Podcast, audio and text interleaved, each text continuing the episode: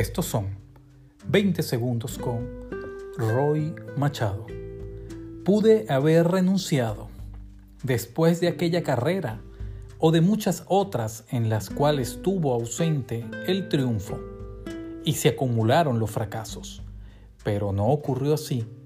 Todo lo contrario, volví a la pista y entrené más.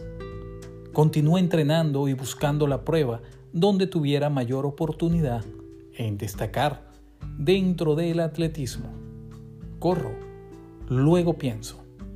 Despierta el yo ganador que vive en ti.